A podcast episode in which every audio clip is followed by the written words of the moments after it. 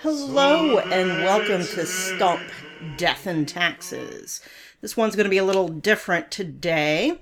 I'm talking about expertise, definitions, and credibility. Originally, I was going to talk about the NBER and them not declaring a recession yet, even though we've had two quarters of real GDP lack of growth, um, disgrowth, ungrowth, decrease. Um, and we'll probably have another quarter of the real GDP going down, third quarter, at which point, what will they do? I was thinking of going through their notes going back to 1979. They have all of their announcements, their letters where they say yes or no, or when they actually declared the official recessions going through history. So we have the record and I can look at, you know, what was the lag. And I was going to do that. It was going to be very wonky, but who really cares? And it's August and I decided to pontificate instead. Um, and I was going to go back over a few years because every so often I get cranky. Um, no, I'm always cranky. Uh, but I'm just getting tired of the so called experts, and some of them, yes, are experts in a particular area, and they're just getting very touchy about why, why are the people not really taking our expertise seriously anymore? Well, they haven't been taking your expertise seriously for years, and frankly, it's deserved. And there's a variety of reasons why. Um, and I went back. I knew I had written about this years before, and actually, I wrote about this five years ago in 2017 in a post called The Murder Suicide of Expertise. I'll drop a link in the related links on the post that goes with the podcast on Substack. Um, and let me read an excerpt from this post. Here are the hallmarks of why experts, and I put scare quotes around experts, are not being trusted. So, first, the experts that are paraded as experts are not all that expert. They're well credentialed, but deeply ignorant. The experts lack intellectual humility. They hold on to wrong claims far past reasonability as a result and make overconfident pronouncements. The experts are intellectually dishonest. And the experts aren't the people who get hurt by what they get wrong. Remember, I wrote that in 2017, and you can actually go back and see what I was writing about at the time. And then I go on a little longer because it wasn't just about the experts, because of course, how do you hear about the experts? You hear about the experts because the media cover them. You know, they, they're paraded on TV, they get quoted in newspapers, news media, etc. So it's usually via media of some sort, so I'm quoting myself again. And the grand gatekeepers drove the knife in. And that's, you know, the murder suicide of expertise, remember, for reasons similar to that of the suicide of expertise. Many media people are deeply ignorant and can't tell credible experts from know nothing phonies. The media needs eyeballs, so intellectually dishonest as well as overconfident experts make for a better show. It's not the media people who get hurt by the sensationalism they peddle. The thing is, being able to play around with words and to spin stories does sell very well. The boring expert who says, there is no nifty risk free trick to making pensions cheaper, there's always a trade off, will be outdone by the bombastic person yelling, They want us to die! And again, that was 2017. Uh, the want us to die. So can you think of some people who go on and on about they want us to die over 2020, 2021, and 2022? That may sound familiar. And then in 2021, I wrote a post, an elegy for the, again, scare quotes, experts and for memory. And that was where Washington Post went back and changed some things in an article about Tom Cotton. And uh, I'm going to quote myself again I am annoyed. If these people just admitted they were wrong in the past and will try not to make such mistakes in the future, that would go a long way in establishing future credibility that many people have decided to take the nuh-uh, I never wrote that route has made it much easier for me to carve down who I will actually pay attention to. So, scare quotes, experts. If you wonder why people aren't paying attention to your profound pronouncements after you you have scrubbed your past, you were the ones who decided your credibility was really most sincerely dead. Not me, not others. You did that. I don't want to hear any whining about what you did to yourselves. And that's the thing about credibility. It's really easy to destroy credibility. It's actually not a big thing to get things wrong. And I noticed that since I was in school. Um, so yeah, I got a reputation in school. Can you imagine at, at being a know-it-all? Can you imagine? Uh, as a kid, uh, I used to read the encyclopedia for fun. I'm not joking. My parents, I shouldn't say my parents, let's put the blame where it really belongs. My father bought three sets of encyclopedias the year I was born. He was a sucker for door to door salesmen. He bought two regular sets of encyclopedias. One I didn't really like very much. It was kind of boring. And you're going to say, what? Boring encyclopedias? It was the style in which it was written. The other one I actually liked a lot, and I did have favorite volumes. I liked G because uh, Greek mythology was in G, and P.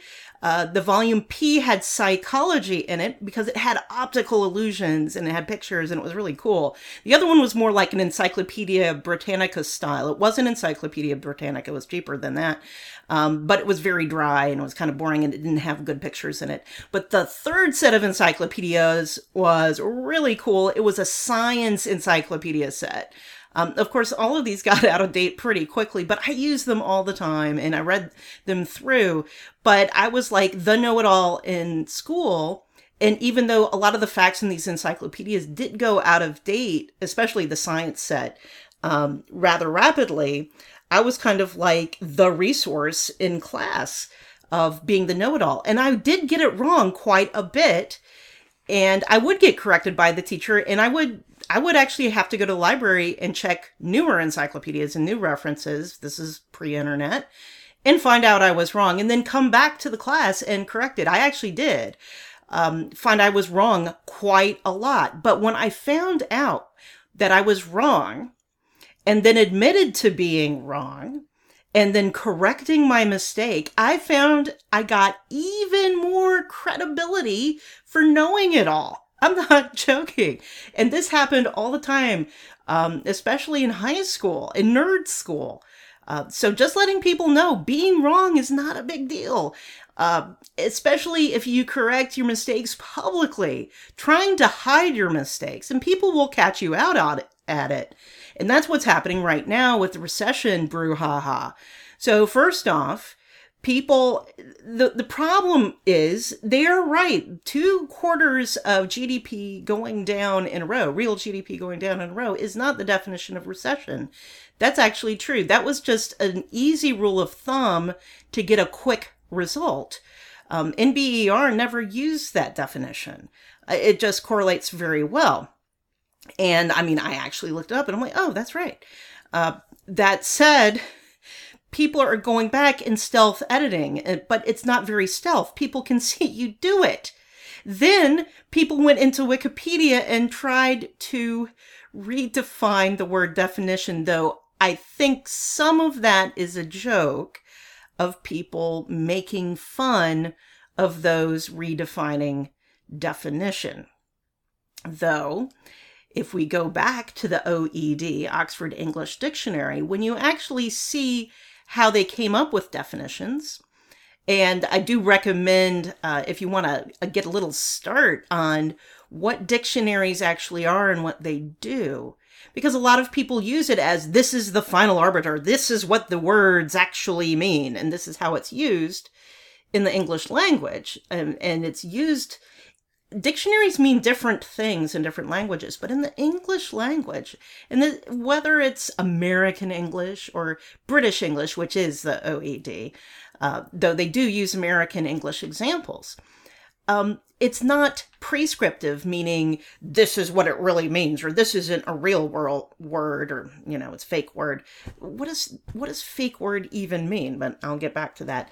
It's descriptive. It's what a lot of people agree a word means and how it's regularly been used and whether it's in regular use. The whole point of it is a historical record of when a word came into use, how it's been used throughout history in written material primarily, though um, I believe they've expanded it into recorded use in general. So it can be, you know, spoken use and that kind of thing. How the spelling has changed, how the meanings have changed. And that's the whole point. In The Professor and the Madman, um, it explains, and it's, it's very short. I highly recommend this book. Uh, it, you know, has human interest. The Madman is an American who had been in the Civil War, a doctor, Dr. Minor, and he ended up uh, in the UK and murdered a man and unfortunately the um the American was criminally insane. I mean, he was found in trial to be criminally insane. Um, and he was, you know, when you go through the biographical notes, he was obviously, uh, I would say, schizophrenic. And, but intellectually, he could work on the dictionary as a volunteer. And there were other volunteers. But the method in which he approached uh, was very useful to the dictionary because the whole point was they needed to find early examples of the use in print of various words. And so uh, this man compiled, uh, I think it's, again, I might have the name wrong. Dr. Minor compiled the words uh, through these antiquarian books that he had um, and he was very methodical about it. And the whole point was you needed to have good examples of use of the word where it was illustrative of how, you know, different senses of the word. And what was really cool was getting good examples of simple words, words like get or take, um, not unusual unusual words. And of course, a lot of the volunteers were looking for uh, you know, the multisyllabic, very unusual words. That's what people thought the dictionary was supposed to be about, um, helping you understand what hard words, difficult words were about. Anyway, um, I'm getting very far from the point. You can kind of see this is the kind of thing I liked as a kid. Actually, when I was a kid, so I didn't read, okay, yes, I did read dictionaries, but not normal dictionaries. Um, so uh, when I went off to nerd camp, and yes, I did go to nerd camp. There was something called CTY. Um, someone had something was an American slang dictionary, and yes, the whole point of it was so that we could look up dirty words because normal dictionaries didn't have the dirty words in them, um, but this one did. Now, this wasn't a very large slang dictionary. We have Urban Dictionary online currently, which is very helpful, especially for if you're old and you want to know what the kids, the youths, are uh, talking about. Um, it's very helpful. Yeah, yeet. Yeah, if you want to know what, if you're an old person and you want to know what yeet is, and what's hilarious is, of course, yeet is old slang now. It's not even current slang. I I had to look up. Oh, geez, what is the thing? No cap, no cap. Fr fr. Um, yeah, I had to look up that recently because I am old. I'm not using this in re- regular speech, but I'm trying to understand with what the kids today are talking about, uh, just so that you're not missing. Um, being the butt of a joke. Uh, and also to be able to embarrass your children. Um, not that they're necessarily using these things. I just want to understand the jokes. That's all. In any case, um, so I had this American slang dictionary, and what was funny is, of course, there's nothing that goes out of date as fast as slang in general. Some slang words do hang around, like dis. That was from my childhood. Dis for disrespect, from disrespect, I think came around in the 70s or 80s, and um, that's still around. Or psych, well, psych might not be, psych out, uh, might not be used anymore. I'm not sure. But a lot of like drug slang and stuff uh, is not around anymore. What's interesting though is um, that was a re- relatively small book. And recently I had gotten a four volume set from a library sale of like um, American regional uh, uh, slang and um, vernacular dictionary. It's huge. Dermot has written all over it and it's got a lot of stuff. Okay, so yes, I'm sorry, I'm getting way off the point. Um, but the whole point of these dictionaries is you're trying to compile words people actually use and how do they use it. The whole point of recession is that uh, business is, you know, ec- economic growth. It's not growing, it's contracting. That's all. Uh, GDP is one of many measures that can be used with regards to economic activity. Um, so, yes, sometimes people use recession as two consecutive quarters of decreasing real GDP. Um, that really is a definition for some of them, but that's not what NBER uses. Um, doing all this squabbling in in public is undermining any kind of not NBER's credibility. They've just been doing what they always have been doing.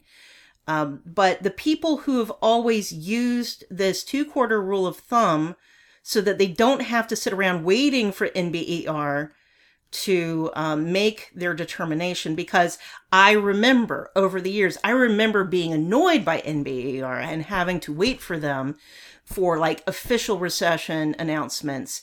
We would just you know, go like, okay, well, we know it's going to be coming. So I'm just going to mark it down on my spreadsheet. And, you know, when they have their official announcement of the specific month in which it began, okay, you know, then I'll update it. But for right now, I'll put a temporary, like provisional marking in. Um, and then the people who had always been doing that stopped doing that because politically they didn't like it. Well, you just lost credibility because you have no pre- principles now. Um, and it's so obvious. It's it's just so obvious that you're not being consistent in your approach and you are doing this because you don't like the result. So, not correcting mistakes and just pretending or trying to correct them on the sly. That's number one changing your behavior when you don't like the result. So rather than letting the result come through and just saying, okay, because I don't like the result, I'm just going to change how I do it, that doesn't build credibility. And then you wonder why people don't consider you credible. Someone yesterday uh, in my direct messages in Twitter was apologizing to me for just asking questions about some of the death data and the death st- statistics that we, we pull from CDC Wonder. And, um, you know, some of the stuff in the provisional database was looking kind of weird to them. And, you know, and I said, well, okay, the, there are issues with the provisional database in that certain numbers change a lot. And this is why I don't share any analysis of that kind of slice because I know it moves a lot from month to month. I do some stuff with that data for my paid work because I have to do estimates and other things like that. And I don't do it in the blog um, because I would have to sit down and explain way too much and it does move around a lot. Um, I do have to make estimates for work because sometimes we have to make forecasts. We have to do these kinds of things. Um, and I just, I don't want to have to keep moving these things around, but it's okay to ask me questions. You don't have to take my say so for anything. I don't expect anyone to just because uh, I'm not going to go strutting around like because I'm an actuary, you should believe me. Uh, there's no reason. Uh, taking that attitude of saying, "Well, I'm the expert, you should believe me." Well, I should be I should be justifying here's my spreadsheets. Here are the approaches I've taken. This is where actuarial standards of practice, especially number 41, which is communications, where it says, you know, I have to tell you the assumptions I made. I can't just hide my work and say, well, you should just believe me. Um, no, you shouldn't just believe me. This is why I share my spreadsheets. This is why I put it on all my posts. And actually, I know very few people actually download my stuff or look at it. There is one and only one person I know always looks at it and I'm not going to make you wait around to hear who that person is. It's me. It's me like a couple months later because I will have to update my spreadsheet or I need to look at it to see was I wrong or did I screw something up? Um, I do go back and look. uh, sometimes I did make a mistake and I have to go and fix it.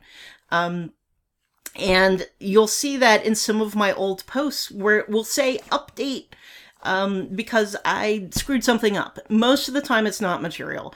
Um, you know, maybe one column or you know just one of the categories was off a little, and that's happened. I most of the time is I mislabeled something like mislabeled a category, and it's really not something material. The numbers are the same. I just mislabeled a graph.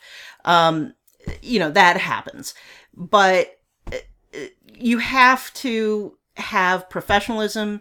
You can't just say, trust me. Um, you have to build that trust. And the trust has been destroyed from official quote experts. They have to start from scratch and they can't take an attitude about it. They need to recognize if people are to trust you, you are going to have to give them a reason to trust you. You have to show your work. You have to admit mistakes. And you have to give them something to look at that people can say, and you can't get huffy about people asking questions. Yes, some of the questions are nuts and you don't have to answer every nutty question that comes your way. But just the fact that people are asking questions is not a reason to get huffy that they shouldn't be questioning you because you have credentials. That's not how it works. Okay. You're not the better person. You need to build that credibility. You need to build that trust. Um, you know, maybe you think you're right. You might not be right. The intellectual humility doesn't come from you being better than other people. The intellectual humility comes from the fact you are human, you are limited, you may be wrong about reality. You may be wrong about the truth, and you need to go and check. That's why I go back. We are human, we make mistakes. It's okay. It's okay to realize that. So just, you know, be reasonable. Okay, yeah, this is my version of the silly month in August. Okay, so that's okay. I can get much sillier than this. This is not that silly, but I'm just like punch you in the face. Okay, you know, it's there's no big deal in saying yes, maybe I'm wrong, and it's okay. I understand there's a limit to how many questions you're going to answer but it, it's not a, a hit on your dignity as a quote expert to have to say, well, how do you support your conclusions? Okay, share your work, show your data. It's not a secret. There you go. Thank you. I'm on vacation next week, so I'm not going to be doing nothing. Okay, so see y'all. Enjoy.